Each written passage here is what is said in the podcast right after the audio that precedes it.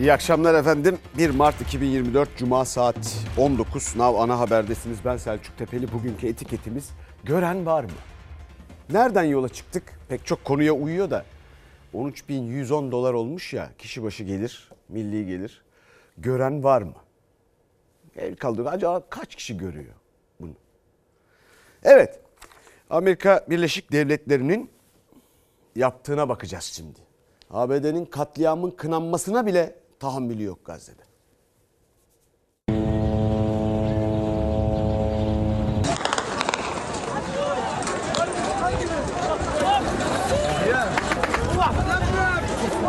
Gazze'de gıda yardımı bekleyen sivilleri katleden İsrail kana doymadı. Aynı bölgeye yardım almaya gidenlere bir kez daha ateş açtı. İsrailli bakan katliamları savundu. Sivilleri öldüren askerleri kahraman ilan etti. Gıda yardımı almak için sırada bekleyen sivilleri kalleşçe, onursuzca hedef alan bir barbarlıktan bahsediyorum. Gazze'de yaşananlar kesinlikle bir savaş değildir.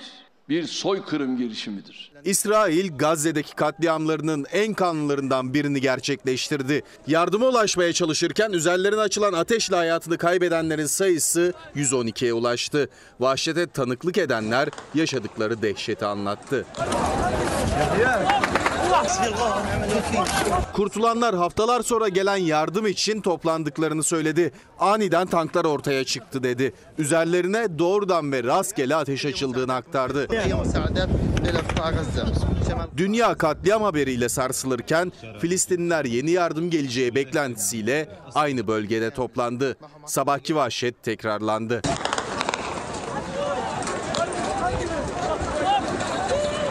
İsrail tank ve askerleri insanların üzerine ateş açtı. Filistinliler canavliyle kaçıştı. Yine hayatını kaybedenler oldu. Sayı açıklanmadı. Başta Türkiye ve birçok ülke katliama karşı ses yükseltti. Birleşmiş Milletler Güvenlik Konseyi de İsrail'i suçlayan açıklama yapmak istedi. ABD engeline takıldı. Netanyahu yönetimi işgal, yıkım ve katliam politikalarını dün olduğu gibi pervasızca sürdürebiliyor. İsrail'e ilk günden beri koşulsuz destek veren batılı güçler ise tazıya tut, tavşana kaç diyen iki yüzlü politikalarıyla dökülen kana ortak oluyor. İsrail saldırıları altındaki Gazze'de insanlık dramı derinleşiyor. Filistinli yetkililer 10 bebek ve çocuğun açlıktan hayatını kaybettiğini açıkladı.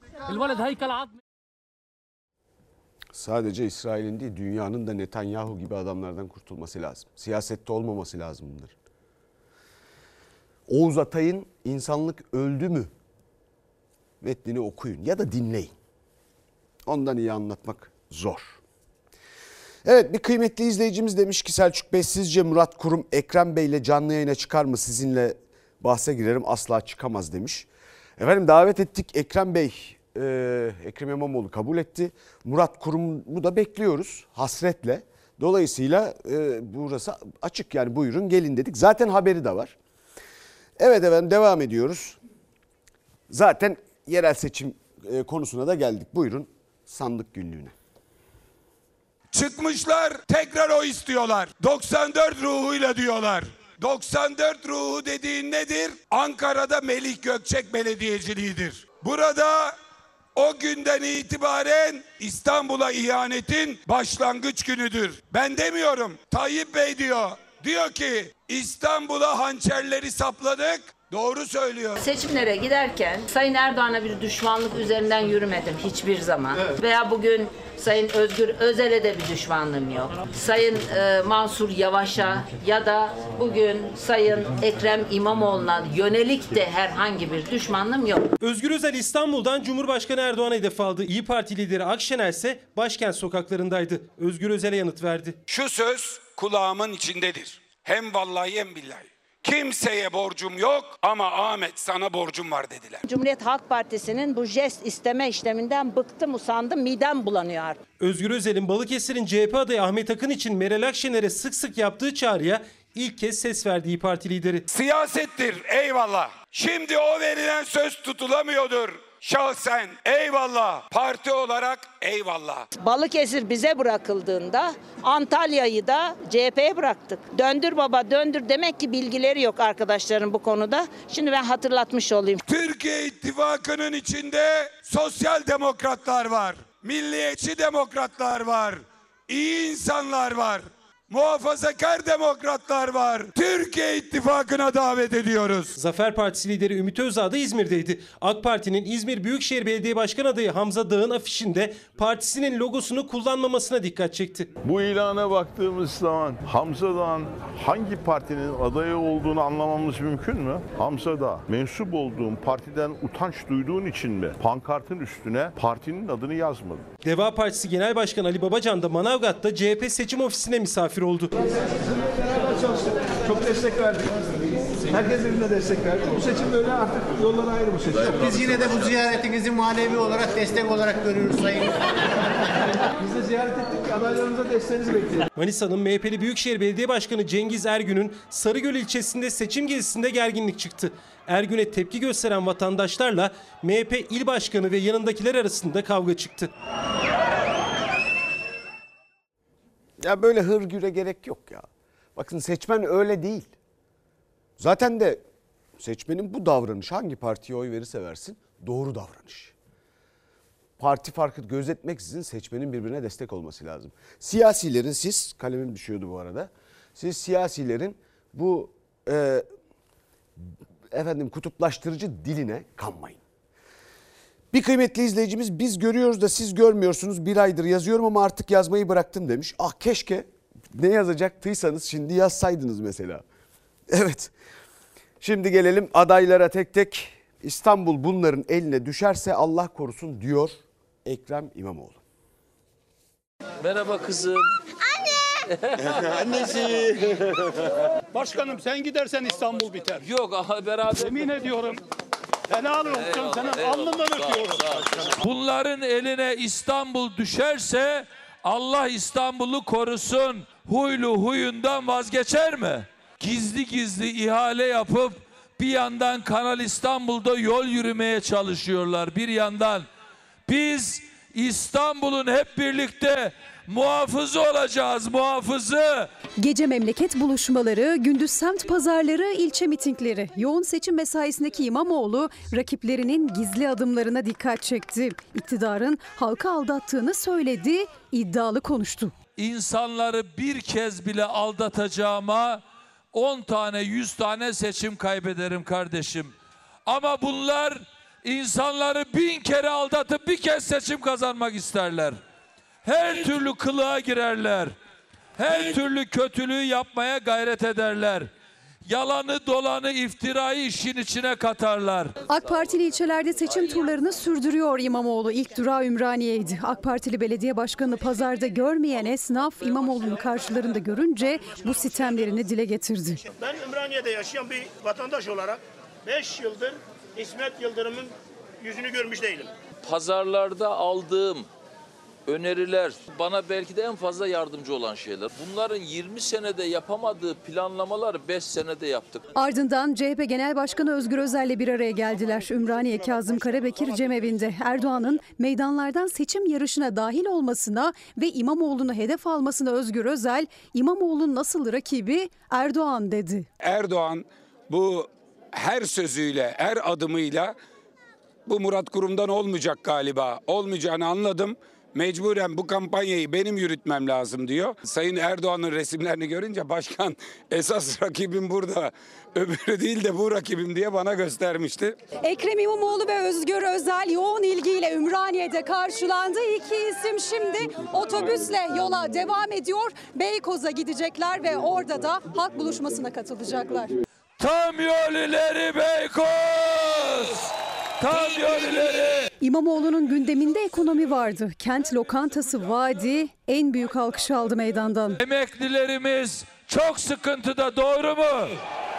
Aç aç diyor aç haklı. Beykoz'a da kent lokantası geliyor hiç merak etmeyin.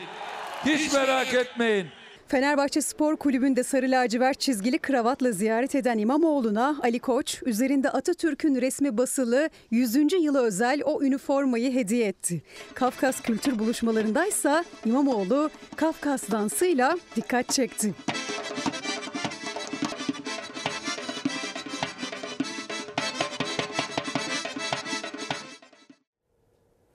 Efendim bir kıymetli izleyicimiz orman muhafaza memurlarına yıpranma ve teknik hizmetler sınıfına alınması için çağrı yapar mısınız? Gören var elbette yapıyoruz.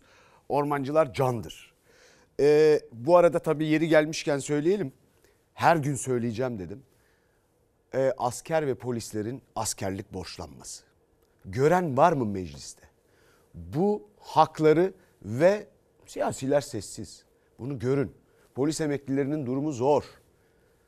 Ee, 12 bin lira seyyanen onlara verilmedi, söz verildiği halde. Az subaylar sıkıntılarını dile getiriyorlar. Gören var mı? Evet şimdi gelelim. Murat Kurum'a. Bu arada bir e, tartışma programına ya da birlikte bir programa, ortak yayına çıkma çıkmama e, şeyi var. E, gündemi var. Biz davet ettik. Ekrem Bey dediğim gibi e, kabul etti. Murat Kurum'dan da haber bekliyoruz ama ondan farklı farklı yanıtlar geliyor. Şimdi neyse özetleyelim. Buyurun gelin efendim. Mevcut İstanbul Büyükşehir Belediye Başkanı'yla aslında bir program yapsanız bu konuda bir çağrıda bulunmak ister misiniz Ya kendisine? öyle bir dertleri yok Ferhat Bey. İstanbul'un meselelerini konuştuğunu görüyor musunuz? Gelip benle proje konuşamaz. Konuşamaz çünkü bilmiyor, bilmiyor. bir arada olmaktan ve konuşmaktan, İstanbul'u paylaşmaktan, İstanbul'la ilgili karşılıklı yorum yapmaktan her zaman e, mutlu olmuşuzdur. Böylesi bir ortamı e, ben elbette ki evet derim, hiç e, tereddütsüz olumlu karşılarım. Akşam benimle konuşamaz diyerek televizyonda canlı yayında İstanbul'u tartışma fikrine kapıları kapatan Murat Kurum, İmamoğlu'ndan tereddütsüz olumlu karşılarım çıkışı gelince hazırım dedi. Rakibini samimi bulmadığını da ekledi. İstanbul'un eğer sorunları konuşulacaksa, İstanbul konuşulacaksa biz her projeyi her ortamda konuşmaya hazırız. İstanbul'un metrosunu konuşacaksa, İstanbul'un kentsel dönüşümünü konuşacaksa, İstanbul'un geleceğini, İstanbul'un yarınlarını konuşacaksa biz her konuşmaya, her davete açığız. Ama önce bu samimiyetini gösterecek. Öyle yok. ne diyeyim? Acemi genel başkanım, acemi adayı yapacak bir şey yok. Zaten hani biraz seviyesi düşük ona cevap vermek istemiyorum. Bir ortak yayın olur mu efendim? Olursa da kimle olur diye üzerine bir daha soracağım.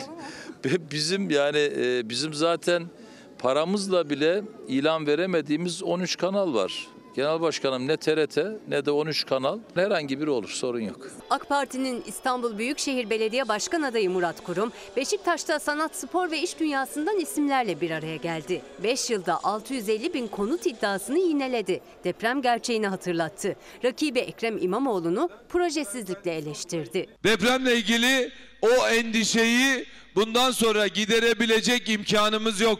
Bu son viraj. Bu köprüden son çıkış. Bu şehrin turizm planı yok. Değerli arkadaşlar bakın turizmcilerimiz var burada. Yani şehir o kadar sahipsiz ki. Murat Kurum, Ekrem İmamoğlu'nu İstanbul için çalışmamakla suçladı. Seçim gecesini işaret etti. İstanbul'u sevmek öyle kalp işaretiyle olmuyor kusura bakma. İstanbul için çalışacaksın. Burası Sultan Fatih'in emaneti.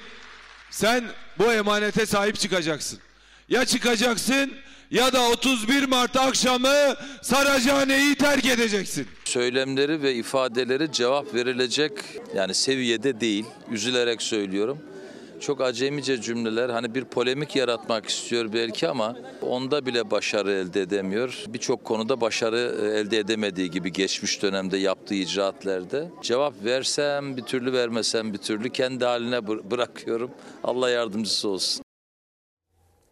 Efendim tekrar edelim. Buyurun gelin. Dükkan sizin. Sadece Türkiye değil dünya da izler.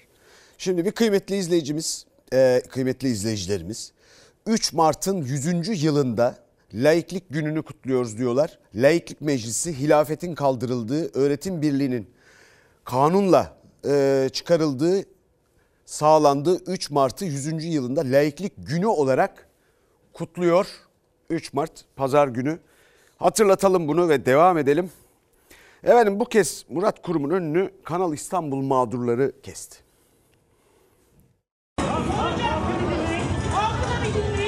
Sözümüzü görmek istiyorsanız şöyle Başakşehir'e bir bakacaksınız. Bize Başakşehir'deki Sorduğunuz soruların tamamında ya Kanal İstanbul var. İstanbul'un gündeminde olmayan hiçbir iş bizim gündemimizde olmayacak. Net. Altını çiziyorum. AK Parti'nin İstanbul Büyükşehir Belediye Başkan adayı Murat Kurum, Kanal İstanbul sorusu yönelten gazeteciye İstanbul'un gündeminde yok diyerek tepki gösterdi. Ancak aynı soru İstanbullu vatandaştan da geldi. Vazgeçtiniz mi vazgeçmediniz mi? Birinci soru bu. Bir de hiç neden? Kanal İstanbul projesi ol- olacak mı olmayacak mı bunu öğrenmek istiyorum. Murat Kurum'a çok net bir şekilde sorularımı sordum. Yapacak mısınız, yapmayacak mısınız? Biz dedim bunu öğrenmek istiyoruz. Halk ne düşünüyorsa dedi. Aslında cevabı veriyor orada. Burası Kanal İstanbul güzergahındaki mahallelerden biri Şahintepe Mahallesi. Burada yaşayanlar yıllardır evleri, arsaları kanala ve ranta kurban gitmesin diye mücadele ediyorlar. Son olarak da seslerini geçmişin Çevre ve Şehircilik Bakanı, bugünün AK Parti'nin İstanbul adayı Murat Kurum'a duyurmak istediler. Onlar sorularını net sordular ama aldıkları cevaplar o kadar net olmadı. Bizi içeriye aldılar. Ee, Bayağı bir şey yaşadık orada. Yani aslında almak istemediler. Mecburi oldu biraz. Yapmayacağım demiyor orada. Yapacağım da demiyor. Sadece yuvarlıyor. Kanal İstanbul deyip yapacağız da burada bu kadar millete sürgün ettiniz. Ve şimdi ağzınızda Kanal İstanbul'un K'si bile yok. Hiçbir cevap vermedi. Geçen 5 yıl öncesine geldiğinizde bir yıl içerisinde siz burada inşaat yapacaksınız dediniz 5 yıl geçti. Maalesef ki hala biz yapamıyoruz. Belediyenin yaptığı bu inşaatı da vatandaş olarak kabul etmiyoruz çünkü mağdur ediliyor. Şahintepe mahallesinde evini kentsel dönüşüme sokmak isteyen mahalleliye belediye izin vermiyor iddiaya göre. Başakkent AŞ dışında burada yetki devri alan hiç kimse yok. Ama nedense başvuran vatandaşlarımıza red geliyor. Mahallelinin müteahhitle anlaşmasına izin verilmiyor ama bölgede yeni binalarda yükseliyor bir yandan. Şahintepeliler yaşadıkları yerin ranta kurban gittiği görüşünde. Buralar yıkılacaksa, burada bir kanal yapılacaksa bu binalar neden yapılıyor? tamamen ranta dayalı. Kanal bahanesiyle işte buradaki binaların piyasa değerini yükseltmek amacıyla olduğunu düşünüyorum. Kanalın içinde parsel var. Halka aldatıyorlar.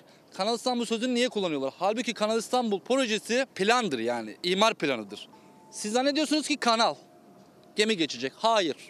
Yerleşim planı. Şikayetlerini kuruma ileten mahallelinin soruları yanıtsız kaldı. Tekrar görüşmek üzere pazartesi gününe randevu verildi. Efendim o zaman Murat Kurum gibi söyleyeyim ben de. Kanal İstanbul mağdurları var. Ne oldu yani buraları birilerine sattınız mı? Satmadınız mı? Burada hiç de bir cevap verilmiyor. Ne çok mağdur var bir de. Ne çok. Evet efendim devam edelim. Ankara'ya gidelim. Mansur Yavaş'ın hedefi rekor oy.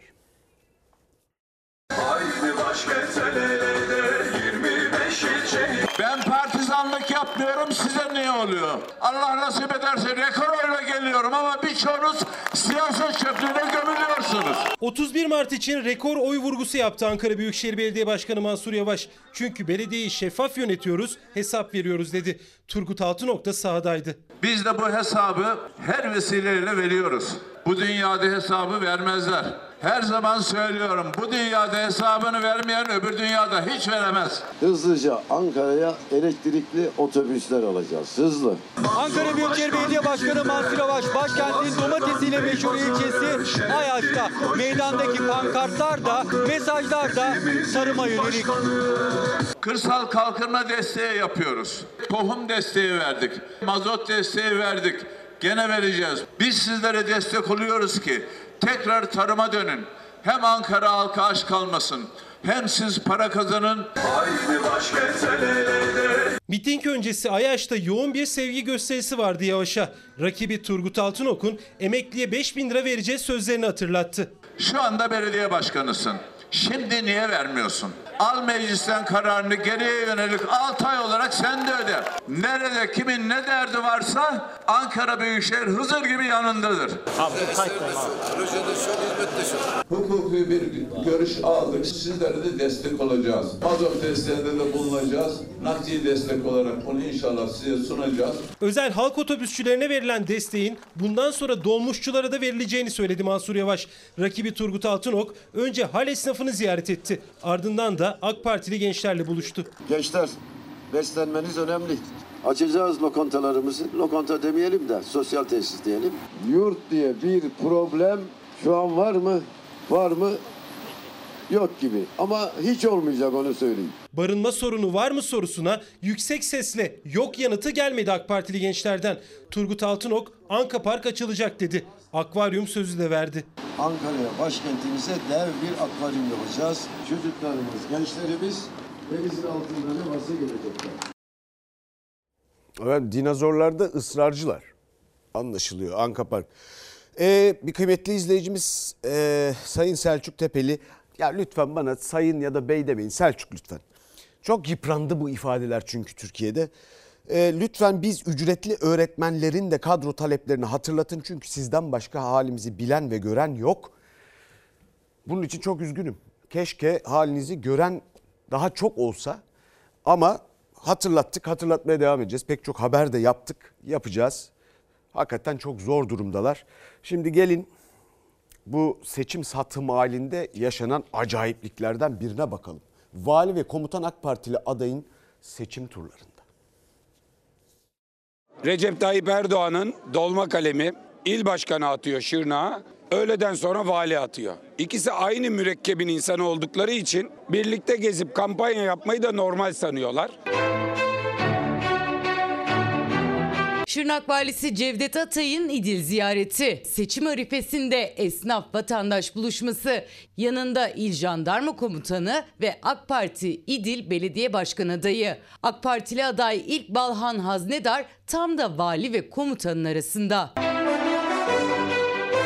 Devleti partinin devleti, parti devletin partisi sanan bir anlayış her adımda Türkiye'ye yeni bir utanç yaşatıyor. merkezi yönetimle yerel yönetim el ele vermezse o şehre herhangi bir şey gelmez. Oy yoksa hizmet yok tartışmasını bir adım öteye taşıyacak görüntüler hem valiliğin resmi hesabından paylaşıldı hem de Şırnak valisi Cevdet Atay kendi sosyal medya hesabından paylaştı. Şırnak'ın İdil ilçesinde esnaf ziyaretini AK Parti'nin İdil ilçe belediye başkan adayı İlk Balhan Haznedar ile yaptı. İl Jandarma Komutanı Murat Bulut da eşlik etti o ziyarete. Vatandaşın tepkilerini AK Partili adayı da aralarına alarak dinledi vali ve komutan.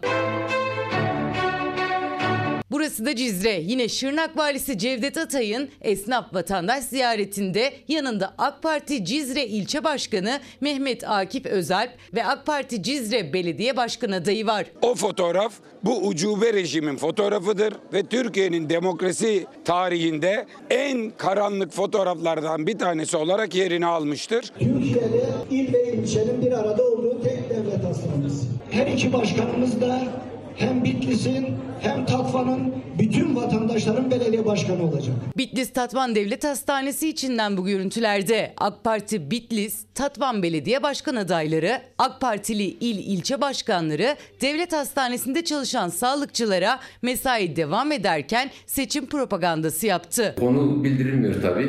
Sonradan anlaşılıyor ki e, Tatvan AKP belediye başkan adayının tanıtım toplantısıymış. Herkese kolay gelsin. Saat 14.50'de servislerde birer nöbetçi kalacak şekilde sorumlu arkadaşlar, diğer çalışanlar ve stajyerlerle birlikte tüm personel arkadaşımız yemekhanede olsun. Devlet hastanesindeki çalışanlara, doktorlara bu mesaj gönderildi başhekimlik tarafından. Hastaları bırakıp toplantıya gidenler karşılarında AK Parti Bitlis Belediye Başkan adayı Nesrullah Tanlay, AK Parti Bitlis İl Başkanı Kadir Köstekçi ve Tatvan İlçe Başkanı Erhan Ayaz'ı buldu. Hekimler boyunlarında steteskopları sırada bekleyen hastalarını bırakarak katıldı AK Partili adayların propaganda toplantısına. Şimdi seçim sürecine girdik. Yakın zamanda inşallah buranın tabelası inşallah değişecek.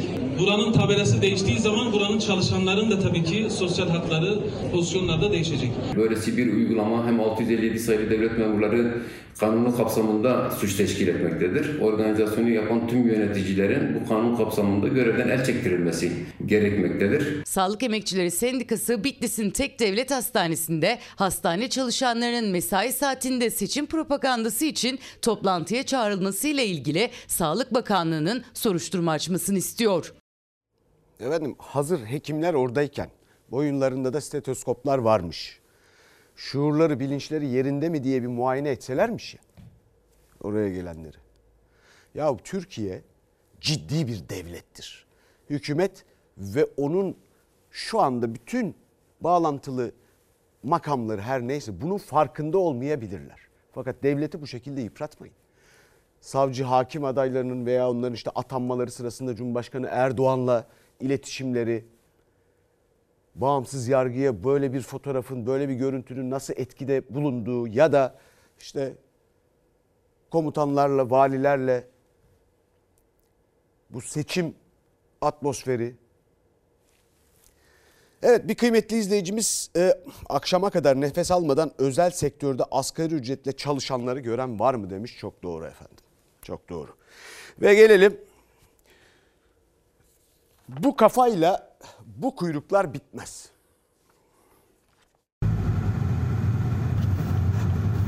Çözüm değil ki o. Sabah kalkacak dörtte beşte kuyruğa girecek neymiş yarım kilo kıyma alacakmış bilmem ne yani inanılmaz bir şey ya. Azalttık tabii. Ne pirzola ne bir şey yedi. Bir kıyma alıyorum onu da üçe dörde bölüyorum. Geçen gün kemiğini aldım. Onu haşladım. Suyuna çorba yaptım. Oo, aldı başını gitti. Fiyatlarda ucuz et kuyrukları da alıp başını gidiyor. Geceden sabaha et süt kurumunun önünde kuyruklar bitmiyor. Bu görüntüde hayvan yetiştiriciliğinin merkezlerinden biri olan Van'dan ucu bucağı görünmüyor, sokakları dolaşıyor ucuz et kuyruğu. 4 haftadan 6-7 kere zam geldi. Müşteri kaybolmaması için elimizden gelen o feragati göstermek zorundayız. Yani 480 çekmek zorundayız. Yani şu an fiyatı 580 olması lazım. Kasaplar da satışlar düşmesin diye fiyatlarla mücadele etmeye çalışıyor, kendince karından düşüyor. İstanbul'da kıyma 480 ile 500, kuşbaşı ise 500 ile 560 lira arasında. Kuzu pirzola 1 milyar 100. Kıyma en uygun kasapta bile 480 lira, en pahalısıysa kuzu pirzola 1100 liralık fiyatıyla yarım gram altına eşdeğer. Hiç Daha önce böyle 1000 liralık bir et olmuş. Yeni bu dönem mi oldu? Hayatımda öyle görmedim. Yani 30 senedir bu mesleğin içindeyim. Hiç böyle bir zam görmedim. Biri geçer deselerdi ben hayal ederim. Yani işte böyle de hani belki 2050'lerde falan olur diye düşünürdüm. Şu an 2024.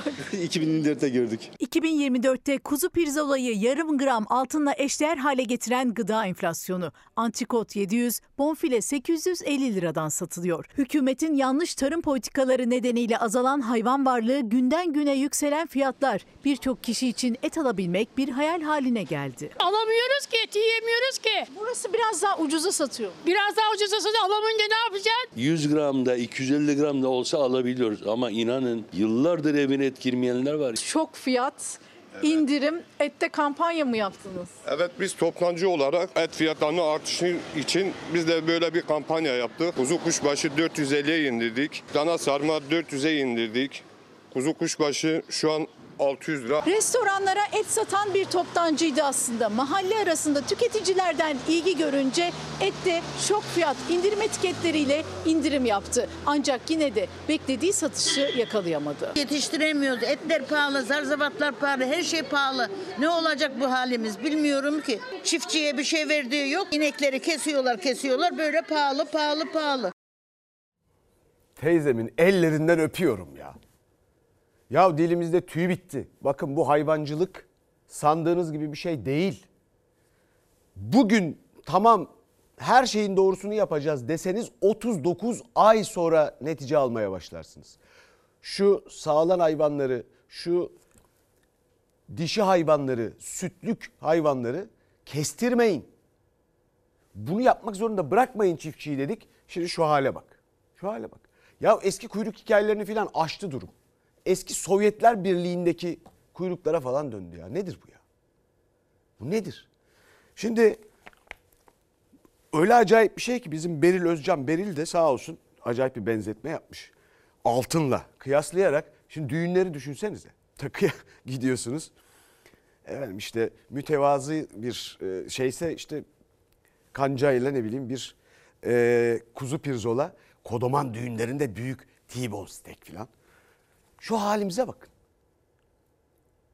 Ve nasıl çözüleceğini anlatmaya çalışıyoruz. Şimdi burada süre bu hafta bütün hafta anlattık zaten. Bütün burada nasıl çözüleceğine dair satır satır. İnsanlar başkaları nasıl çözmüş? Hala sorunları varsa nasıl hareket edecekler? Bunlara dair biliyorsunuz Fransa'da da pek çok haber yaptık. Elimizde bunların hepsi. Pazar günü saat 11.30'da e, benden söylemesinde Merve Yıldırım'la birlikteyiz. Orada anlatacağız. Şimdi çok fazla vaktinizi almayın. Evet efendim devam ediyoruz. Emekliye ses yükseltin çağrısı. Birileri çıkıyor emekli maaşlarına 7 bin lira, 10 bin lira seyyanen ekleyelim diyerek kendi akıllarınca emeklilerimizi tahrik ediyor. Keşke kışkırtabilsem, emeklileri sokağa dökebilsem. Keşke emekliler haklarını aramak için yürüseler, işçiler yürüseler. Keşke 500 bin tane emekli Taksim'e gitse de Taksim'i zapt etse diyecek darbe çağırıyor. Sokağa davetlerler bakın hak aramak hak. Düşük kalan emekli maaşları yükselen zam tepkileri üzerine Cumhurbaşkanı Erdoğan'ın kapıyı kapatarak emeklilerimizi tahrik ediyorlar sözleri. CHP Genel Başkanı Özgür Özel'in yanıtı. Demokrasi tepki ve protesto rejimidir. Bundan tartışacaklar. Sen emeklinin gırtlağına basacaksın.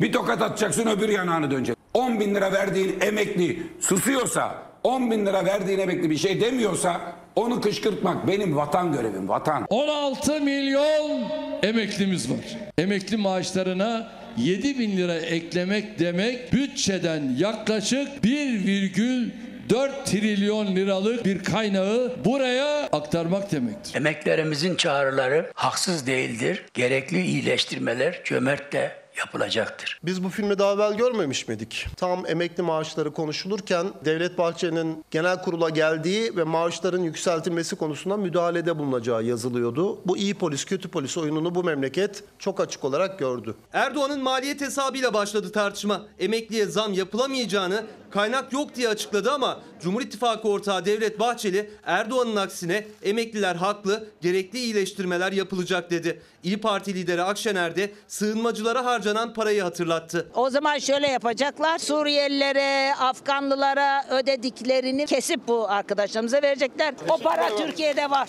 Askeriyle, polisiyle, devletin çalışanlarının yarısından fazlasına maaşlarını vermesek o zaman belki bu ilave gideri karşılayabiliriz. İnsanları birbirine düşürecek bir açıklama yapıyor. Bir süre sonra polis diyecek ki benim maaşımdan kesme emekliye verme. Bir emekli protesto yürüyüşünde polisin tutumu buna göre şekillenecek. Biz bu milleti sokağa da dökeceğiz kardeşim. Sokağa çıkacağız, hakkımızı alacağız, evimize döneceğiz. Çerçeve cam kırmayacağız ama hakkımızı arayacağız hep beraber. Cumhurbaşkanının açıklamaları, muhalefetin tepkisi. CHP Genel Başkanı Özgür Özel, emekliye zam mücadelesi sokakta sürecek dedi. Cumhurbaşkanı Erdoğan e, asker polis demişken asker ve polislerin askerlik borçlanması hakkı. Yani kürsüde madem bahsi geçiyor şuna bir bakın. Gören var mı? Polislerin durumları ve yine efendim 3600 ek göstergeyi her gün hatırlatın lütfen. Çalışanla emekli arasında uçurum oluştu diyor bir izleyicimiz. Bir başka izleyicimiz 7200'ü söyleyin esnafa. Böyle söz verdiler. Sesimiz sensin. Efendim böyle pek çok talep staj mağdurları çok üzgünüz. Yani hükümetten kimse bunları söz verip yapmadığı için üzülmüyor, duymuyor, gören yok. Biz henüz bunları başaramadığımız için promosyon yasası özel bankalarda da onlara verilmiyor. Onların emeklilerine verilmiyor. Dolayısıyla biz üzgünüz. Henüz bunları sonuçlandıramadık. En azından ben kendi adıma üzgünüm, özür dilerim yani. Evet devam ediyoruz. 13.110 doları gören var mı? Arıyoruz. Ekonomide ülkemizi yılda ortalama yüzde beş buçuk oranında büyüttük. Milli gelirimizi tam beş kat artışla 1 trilyon 119 milyar dolara yükselttik. Kişi başına 13.110 dolar düşüyor. Muş diye konuşalım. 410 bin lira yapıyor. Aylık 34 bin lira. O 34 bin nerede şu anda? Madem milli gelire göre 34 bin lira düşüyorsa niye ona buna bana düşmüyor? Nerede? 2023 yılında Türkiye ekonomisinin %4,5 büyüdüğü açıklandı. Emekliler dar gelirler kim büyüdü diye soruyor. Çünkü açıklanan rakama göre kişi başına aylık milli gelir 34 bin lira ama 10 milyona yakın emekli ayda 10 bin lira maaşla geçinmeye çalışıyor. Bu milli gelir çok yüksekse bu kişiler niye sürünüyor? Yani pazar niye pahalı? TÜİK'in verilerine göre Türkiye ekonomisi 14 çeyrektir büyüme başarısı gösteriyor. Ama emeklinin yaptığı hesaba göre tam aksini. Çünkü kişi başına 13.110 dolara yükselen milli gelir 410 bin lira demek. 12 aya bölündüğünde 34 bin lira olması gerekiyor. Ne 34 bin lira? Ben beyimden emekli maaşı alıyorum 8 milyon. Bu Allah'a reva mıdır? Emekli mahvolmuş, ölmüş ölmüş. Benle kızım bir yaşamasak durumumuz çok kötü. 7 lira pay işte. Emekli. Emeklileri öldürdünüz ya. Bak 40 tane yeri geziyoruz. TÜİK'in açıklamasına göre Türkiye'de kişi başına düşen milli gelir 13.110 dolar ama büyüme herkese eşit oranda yansımıyor. Dar gelirlinin pastasındaki dilimi her geçen gün daha da küçülüyor. 10 milyon emeklinin payına yıllık 3800 dolar düşüyor. Açıklanan milli gelirin neredeyse dörtte biri. Aslında milli gelir yıl sonunda vatandaşlara bütçeden dağıtılan bir pay değil ama yaşam seviyesindeki ilerleme veya da gerilemeyi anlatan en önemli gösterge. Engelli maaşla geçiniyoruz. Ne kadar? 3 milyar 250 lira mı ne veriyorlar? Payıma düşen bu. Kağıt topluyoruz. Pazarda ne buluyorsa bir şeyler alıp satıyoruz. Ya biz onun yarısına da razıyız. 15'e de razıyız. Yok bir şey. Aslında hükümetin 2023 yılı kişi başı milli gelir hedefi 25 bin dolardı. Hedefler tutmayınca revize edildi ama şimdi de ortaya çıkan rakamları cebinde hissetmeyen emekli tepkili. Ya emekli ne zaman 34'ü görmüş kızım ya? Emeklilerin hepsi adam daha şunu çöpe atmadan çöp tenekesinden plastiği topluyor kızım ne diyorsun sen ya? Muhalefet hani yandık, bittik, öldük diyordunuz ya. Ne oldu? Bu ekonomi yani çöktü ya çöktü bitti bitti. 100 milyon lirayla geldim. 8 milyon lira maaş alıyorum. 14 milyar lira kira veriyorum. Çoluk çocuk verirse pazara geliyoruz. Vermezse sürünüyoruz. Hayatımız bitti. Emeklilere göre büyüyen çarşı pazardaki fiyatlar, fatura, kira ödemeleri, borçları. Çünkü olumlu veriler alım gücüne yansımadı. Efendim ah teyzem kıymetli emeklilerimiz bu ülkenin kıymetli insanları biz yarısına da razıyız diyor ya razı olmayın elinizi korkak alıştırmayın bu ülke sizin patron sizsiniz bu memlekette bir de bu büyüme hesabı üzerinden ekonomi performansı ölçülmesi ya da efendim bu kişi başı gelir üzerinden burada artık çok fazla illüzyon olmaya başladı. Dünyada bundan vazgeçiliyor. Şu anda dünyada biz ekonomi büyüklüğü olarak sıralamada geri düşüyoruz. 22-23'e düştük 17'den. Dünya ticaretinden aldığımız pay 1980 öncesine dönmüş durumda. Türkiye şöyle gruplandırılıyor. Ben size söyleyeyim. Gelişmekte olan ekonomiler, gelişmiş ekonomiler, gelişmemekte ısrar eden ekonomiler. Böyle üç kategori. O son kategoride e, Arjantin ve Türkiye var. Evet efendim devam ediyoruz. Çorlu tren faciası ihmalin itirafı. Genel Müdürümüz Sayın Veysi Kurt'a ilk ziyaret Meteoroloji Genel Müdürlüğü'nden. Ziyaret kapsamında teşekkülümüz ve Meteoroloji Genel Müdürlüğü arasında gerçekleşen işbirliğiyle iklim değişikliğinin demiryolu ulaşımına etkilerini azaltmak, emniyetli ulaşımın temellerini atmak adına istişarelerde bulundular. Keşke zamanında önlem alsalardı da 25 kişinin ölümüne sebep olmasaydılar. Çorlu tren kazası davası için onlarca aile duruşma salonunda karar beklerken Meteoroloji Genel Müdürü Devlet Demiryolları'nın yeni genel müdürü Veysi Kurt'u makamında ziyaret etti. Davadan karar çıkmadı, iki etkilinin görüşmesindense emniyetli ulaşım için işbirliği kararı çıktı. 7'si çocuk 25 kişinin hayatını kaybetti. Çorlu tren kazasından 6 yıl sonra gelen önlem ailelere göre ihmaller sonucu meydana gelen kazanın itirafıydı. Bu kesinlikle bir itiraf. O zamana dair sorduğumuzda hava durumunu gökyüzüne bakarak tahmin ediyorduk ve bir önlem almıyorduk şeklinde beyanlarla karşılaştık. 8 Temmuz 2018'de Çorlu Sarılar'da yaşanan tren kazasının en önemli nedenlerinden biri olarak gösterildi hava durumu. Çünkü aşırı yağış sonrası tren menfezlerinin altı boşalmış, vagonlar raydan çıkmıştı. TCDD ve Meteoroloji Genel Müdürlüğü arasında bir protokol yoktu. 6 yıl sonra iki kurum işbirliği ziyareti gerçekleştirdi.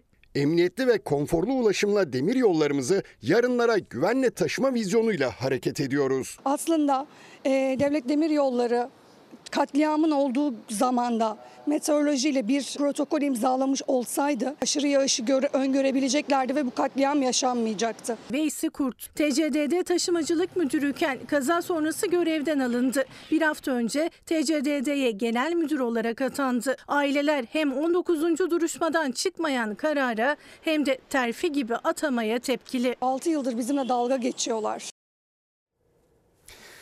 Polis kurşunuyla ölüme 10 yıl sonra 2 yıl 6 ay ceza.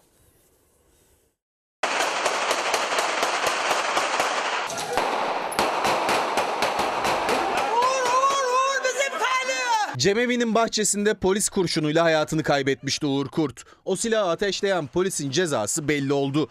10 yıllık yargılama sürecinin ardından 2 yıl 6 ay hapis cezası geldi. İyi hal indirimi yapıldı. Bizim canımızı, güvenliğimizi sağlaması gereken kişilerin aksine canımızı alması ve bunun hukuk karşısında hiçbir cezasının olmamasıyla savaşıyoruz biz. 10 yıl oldu. İstanbul Ok Meydanı'nda 22 Mayıs 2014'te Berkin Elvan'ın ölümünü protesto eden bir gruba müdahale ediyordu polis. Sivil polisler zırhlı araçlarından havaya ateş açmaya başladı.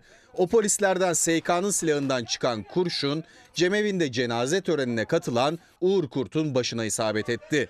Kanlar içinde yere yığılan Kurt hayatını kaybetti. Açılan davada önce 25 yıla kadar hapis cezasıyla yargılandı polis SK. Dava sonucunda 12.100 lira para cezası aldı.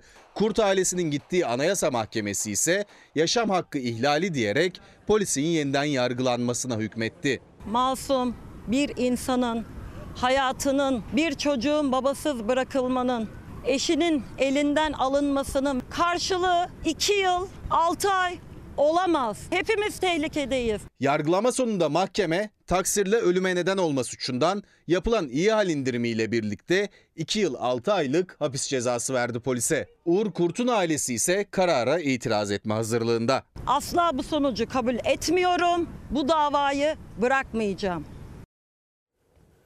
Efendim kıymetli izleyicilerimizden yine ücretli öğretmenler asgari ücret bile alamıyor. Lütfen sesimizi duyurun demişler. Bir başka izleyicimiz mühendisler artık diplomalarını yakacak diyor. Aman aman yapmayın yapmayın. Yani değmez. Bir yolunu bulacağız ya. Bu ülke bizim bir şekilde halledeceğiz. İtibarımız yerle bir oldu. Buna izin vermeyin. Efendim e, mühendisler atama bekliyor diyor. Bundan da çok ümitlenmeyin derim. E, şeyi hmm, vergi borcu silinen emekli gören var mı? Güzel soru. Güzel soru. Evet şimdi geldik Hint düğününe. Şimdi burada bir düğün e, henüz bir düğünden önceki bir düğün yapılıyor ama ön partiymiş. Yani akıyor para inanamazsınız. Biz de şunu düşündük ya nişan bozulursa?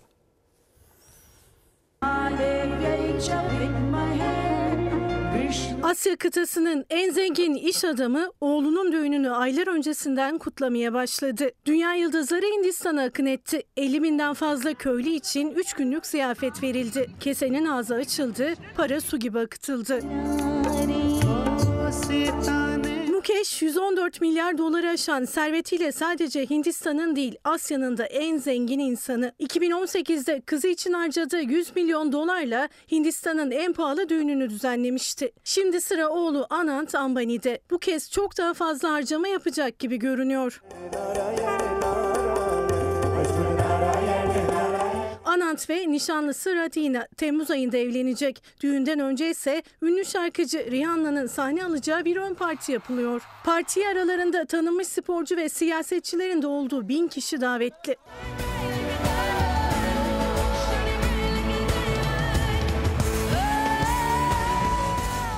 Başlayan parti 3 gün sürecek. Davetliler 21 şefin hazırladığı Japon, Meksika ve Tayland mutfağını kapsayan 2500 çeşit yemekle doyacak. 3 gün boyunca her öğünde farklı yemek çıkacak. Davetliler bir yediklerini bir daha yemeyecek. Ambani ailesi konukları için dikkate almaları gereken giyim kuralları listesi de hazırladı. Düzenlenecek etkinliklerde nasıl giyileceği anlatıldı. Günlük şık giysiler giyilmesi, akşam eğlencelerinde ise Hindistan'ın yerel renklerini ve çizgilerini yansıtan giysiler tercih edilmesi istendi. Parti öncesinde milyarder iş insanı memleketinde 50 binden fazla köylü için ziyafet düzenledi. Oğlu ve geliniyle birlikte yemek dağıttı. Allah'tan davetiye göndermiyorlar. Tak neyle gideriz biz ya? Evet.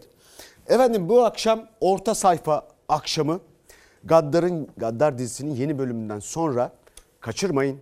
Şimdi bir ara sonra bir dakika bölümünde buradayız. Efendim bizden sonra Gaddar var yeni bölümüyle Gülbin Tosun'a hafta sonu başarılar. Orta sayfa akşamı kaçırmayın. İyi akşamlar, iyi hafta sonları.